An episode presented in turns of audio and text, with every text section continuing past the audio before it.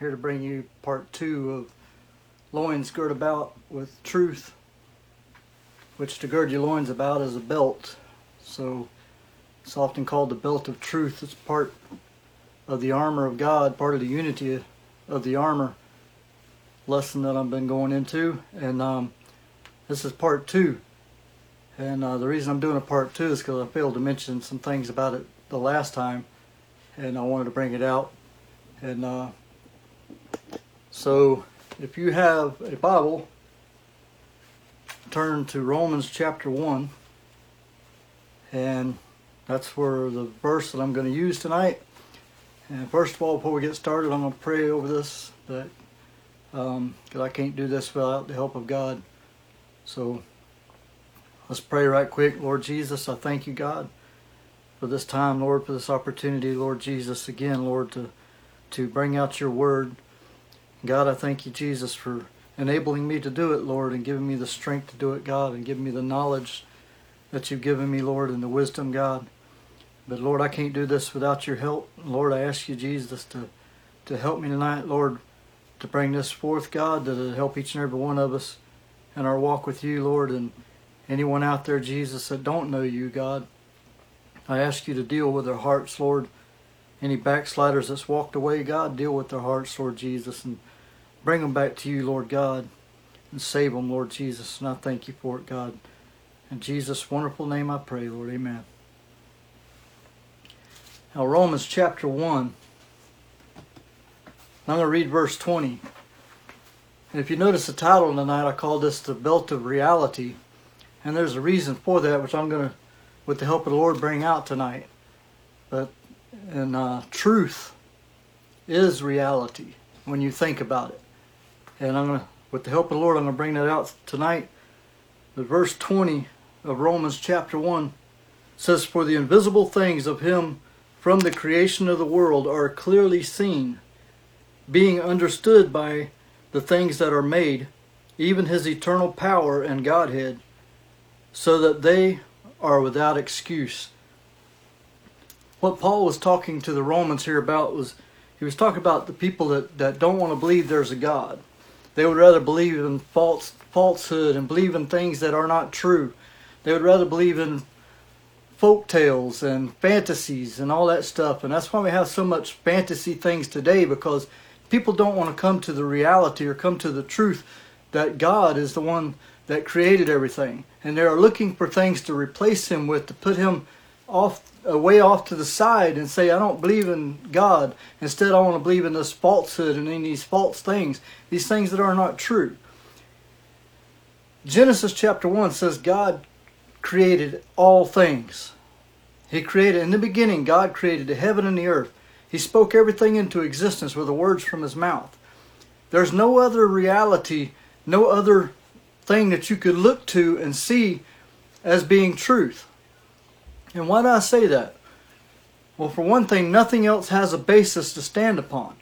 Evolution, if you look at the book, uh, if you look at the theory of evolution from the very beginning, it started out they cannot get to the very beginning because they uh, there's always something there. Whereas God created everything out of nothing. He spoke everything into existence out of nothing. There's no other way to explain how everything got here. And Isaiah even said that God hung the earth and the moon and the stars and the sun. He hung it all out in nothing. So if you leave the earth and you go out beyond the atmosphere and beyond the gravitational pull of the earth, there's nothing there. It's just a vacuum because the vacuum is the absence of everything. So now, taking that into consideration and looking at the theory of evolution, the theory of evolution starts out with two molecules collided and a big bang happened and started everything into existence.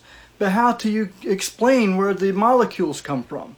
How do you explain where anything, without God speaking it into existence or without there being a, a creator of all things, how, to, how do you explain the very beginning without including him?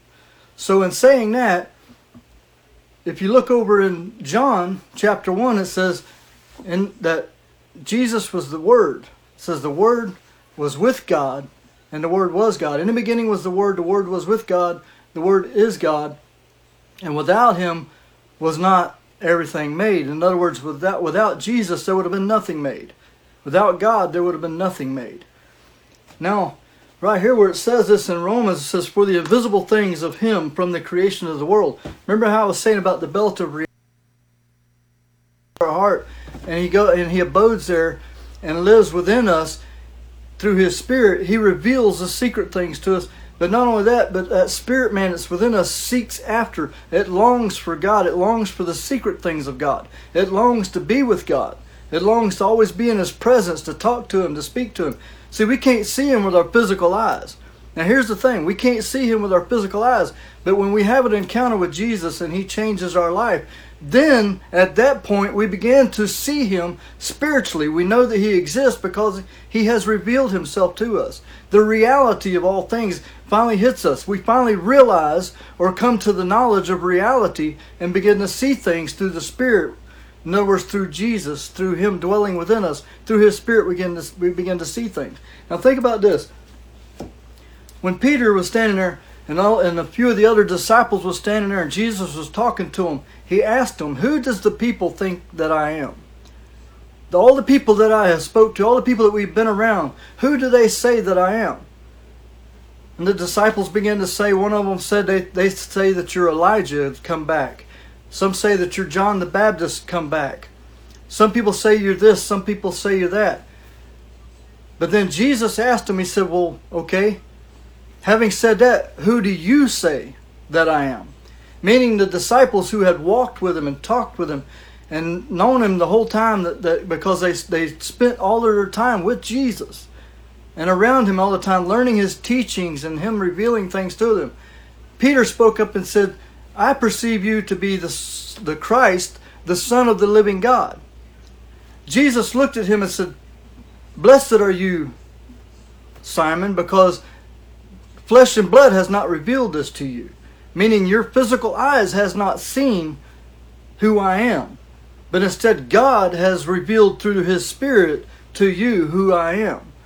Meaning, through the Spirit, you learn who Jesus is.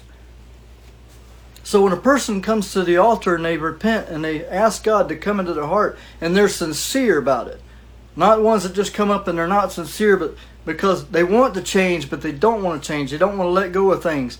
They don't want to live for God. They just they need Him for now. They need salvation for now. So then they go to the altar. But the ones that goes and they're sincere and they're wanting to change, they're wanting to be a different person, and they go in and God, they have the encounter with God, a true encounter with God. They're going to get up knowing who He is, and they're going to be a different person because now they're going to be looking at things through the Spirit and through God's point of view or through God's perspective. Now, think about this. After Jesus died on the cross, and he went into the grave and he took the keys from death, hell, and the grave, and he freed all the people people that was in paradise, all these saints of old that had died in God and they were began to walk around and jesus was walking around he met two guys on the road to Emmaus. One of those guys that he met on the road to Emmaus was the husband of one of the marys in the bible. As he was walking as they were walking along on the road to Emmaus they were talking about what had happened in jerusalem they were talking about how jesus was crucified and they were all they were all down in the dumps and they were depressed and and everything and and jesus could feel that in his spirit that they were depressed, and he he walked up to them and said, "Why are you so sad? Why are y'all so depressed? What what's going on? What happened?" They began to talk to him, and they told him all the things that had taken place in Jerusalem, how the Messiah that came to save the world they hung on Golgotha's hill and put him to death, and now the Messiah was di- was gone and he was dead. So as Jesus was talking to them, and they reached Emmaus they looked to him and they said, Why don't you come to our house and, and sup with us tonight and, and come have dinner with us? So when they all got in the house and Jesus was sitting there and the table was laid out and the food was laid on the table and Jesus blessed the food and when he blessed the food, the Bible says he broke the bread. And the Bible says that Jesus was known in the breaking of the bread. So when he broke the bread, they recognized at that point who he was. So when they realized who he was, what revealed that to them? It wasn't their fleshly eyes that saw it. It wasn't just that. They realized in their spirit who he was because he revealed himself to them in the breaking of the bread. When he broke the bread and he revealed to them spiritually who he was. Now, we have an encounter with God that changes us and that reveals God to us. Thus we come unto acknowledge come to acknowledge the reality of things. And we know in the beginning in the garden when Jesus when God created Adam and Eve, he created Adam, he placed him in the garden, all things was perfect. God would come down during the cool of the day and he would commune with Adam, he would talk with him, he would walk with him, and he's Adam seen him for who he was. He's seen him as a person when God would come down and commune with him and talk with him. His eyes didn't have a veil over him where he could actually see the reality of things. And God brought everything to him that he had created, and he named each and every animal. The Bible says he had a knowledge a lot greater than any of us could possibly even think about having. Speaking of Adam here. And Eve was formed of the rib of Adam, and they lived in that reality. They lived in the perfect realm, so to speak, that God had created for them. But when they had bit, when they had eaten of the tree of knowledge of good and evil, when they had eaten of that fruit, their eyes were open, they began to see good and evil. In other words, they knew what, what wrong was. And they knew what sin was. And then that's when man took on the sinful nature. So when that happened, as it began to, as time went on, it began to get worse and worse. Sin began to get worse and worse. And now we live in a world where people's got all these fantasy things made and all these different religions made. And to think about the fantasy of it in the Greek mythology, they had a replacement for God, they had a replacement for Jesus. It was Zeus and it was Thor. And all these different ones, or Hercules rather, Thor was actually a Norse god. But all these different little g gods that they had made. And it escalated beyond that even further in our our day in society. So people has turned away from reality. They've turned away from the truth and turned to all these false gods and false religions and all these different things that they can try to replace God with. But one day, each and every one of us is going to stand before God and we're going to realize who He is. We're going to come to reality, so to speak, and see who God really is. The veil is going to be lifted and the truth is going to come out. And there's no way to avoid that. That's what it's all coming to. But you know, if you think about it, all the other false religions and all the other lies and all the other different things that people try to pacify their spirit with and try to find ways to fill that void within them, all those ways are hard. But when you have God in your life, you have a hope you have something to look forward to. You see, you have, at that point, you have hope that God one day is going to take you from this world and take you to a greater place, going to take you to heaven to be with Him. The reality of it is, is that we're living in a world that's going to pass away. Each and every one of us is appointed to death one day. And when we reach that death, that point in our life and we, we die, whether old or young, we're going to stand before God. Whether we're a sinner or whether we're saved, a Christian, we're going to stand before God. And when that day comes, then we're going to get a reality check, a real reality check. So why not see the reality of things now? Now, saying that, and the, the belt of reality or the belt of truth, when you gird your loins about with truth, and reality, and you hang all the rest of your armor upon that truth and upon that reality, all that armor is going to work the way it's supposed to work. But if you're not living in reality, but you want to wear the helmet of salvation, or you're not really living in reality, you don't have your belt, your belt of truth on. All this other pieces of the armor, the, the breastplate of righteousness and the helmet of salvation, and and all that stuff is not going to work right. It's, it's going to have faults in it, and it's, it's, it's just not going to work. Now, think about this our faith And I'm not talking about the shield tonight, but this plays a big part in the, the reality of things. Our faith, if we're asking God for something and it looks totally impossible, and just to let you know, that's where God works the best, is in the impossibility, because that is where He gets all the glory, because man cannot make something impossible possible.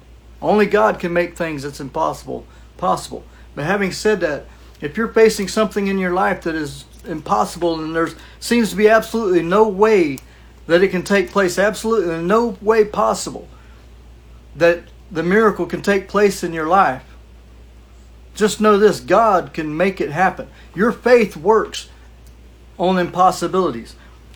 Hebrews 11 1 says, Now faith is the substance of things hoped for. You see, it's something that you're hoping for. You're looking to it, needing it to happen. You're hoping that something will happen to where it'll fix or correct your situation. You're hoping that a miracle will take place and correct your situation. We had a man in our church, and his wife is probably going to watch this video, but he had a bad cancer on the side of his head. And it, this was something that you could you could physically see with your your physical eyes. And you could see it his whole side of his head was swollen up and the doctors didn't give him any hope. Which the doctors can't give him hope because the doctors don't a lot of doctors don't believe. A lot of doctors don't have hope themselves. But having said that, this cancer on the side of his head, we all been praying for him, praying for a miracle, praying that God will move and God will remove this cancer, that God will give him a miracle healing. And one day he was sitting there and his wife watched as this cancer just dissolved and fell off the side of his head. Now, yeah, I know what you're thinking. No way, right? You're thinking no way. But you know, that's where God works the best at is in the impossibilities. She saw with her own physical eyes now, not the spiritual eyes, but with her physical eyes, the miracle taking place right before her, right in front of her, right in front of her own eyes. Watched it take place. Now, think about this. That being a substance of things hoped for became the evidence of things not seen now the whole side of his face is back to normal and the healing is taking place. But a miracle took place so that the healing could take place. Now there's no more cancer on the side of his head. How do you explain that? Doctors can't explain that. There's nothing they did to cause it. All they could do is just give him medicine to comfort him and to and to keep him to keep him the pain under subjection. But to actually to have a miracle take place, there's only one way that can happen. And that's through God. God making the miracle take place. God moving down in a situation and in a circumstance where people were laying their hope up and the substance of their hope, laying the substance up out there saying, God, we need you to move in this situation. God, we're trusting you. We're putting our hope in you, Lord. We're asking you, God, move. Make a, make a miracle happen here. Move in this situation. Take care of it because we can't do it ourselves. There's no man out here can take care of this. Only you can take care of this. But you see, we tend to want to do things ourselves and try to fix things ourselves instead of trusting God to do it, instead of believing that He will move. But we can't see that physically. We have to put the flesh under subjection and let the spirit man walk and talk and live and move for us within us and to where our faith and our trust in Him will build up. But now think about this. The faith is a substance of things hoped for, and it's the evidence of things not seen, meaning you have hope and believe that God's going to move in it to where it becomes the evidence of things not seen. Why is it not seen? Because our physical eyes can't see it, but our spiritual eyes can see it afar off and trust God and believe it. And we lay hold on it and grab a hold of it and believe that God's going to move. See, that's the reality part of it. Now, once again, we look at it uh, from a fleshly point of view, from our physical fleshly eyes. We look around us and we see a world that's in trouble. We see a world that, that all these bad things are happening. We see a world that we look around and we're like, how can you, how can God let all this stuff happen? How can God let all these things happen? But you see, when God don't, when people don't want God, when they push God out of the picture and say, "I don't want Him, I don't need Him," then calamity is going to happen. Why? Because they're pushing the one that can, that the one that is real, and the reality of things are pushing off to the side. So when He pulls away and moves off to the side, then calamity hits because God's no longer in control of the situation because man don't want Him to control it. Now, don't take that the wrong way. God is in control of all things. But what I'm saying here is if you don't want God in your life and you turn away from Him and you walk away from Him and you don't live for Him, He's not obligated to move for you.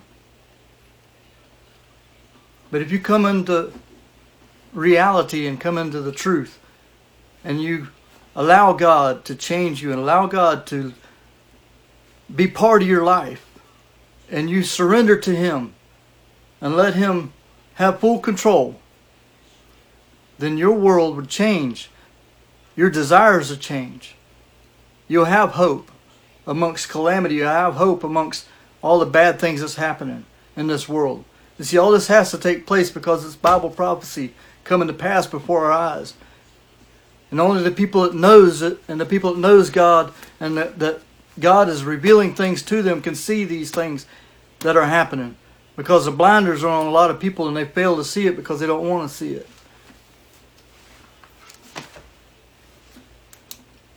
In all creation, God created everything and He created it perfect.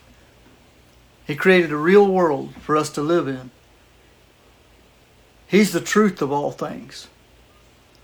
And when we come under come into realization that He is the truth, just like He said, I am the truth, I am the way, I am the truth, and I am the life. The Bible says there's one God, one faith, one baptism. There's not more than one God. There's only one God. Jesus is the way, the truth, and the life. And He is the reality of all things.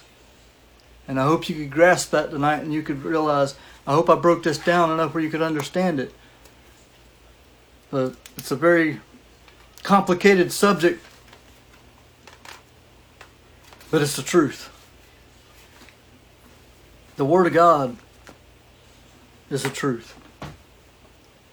And we have to come to realize that. And Jesus is the truth. And there's no other truth out there but Jesus. And we have to realize that. I hope this touched you tonight, and I hope that it helps you in your walk with God. And uh, I pray that it blesses you. And I'm going to return again not sure which one I'm going to do next, but um, tune in and I hope it. Uh, hope you get a blessing out of it. Love you guys. God bless you.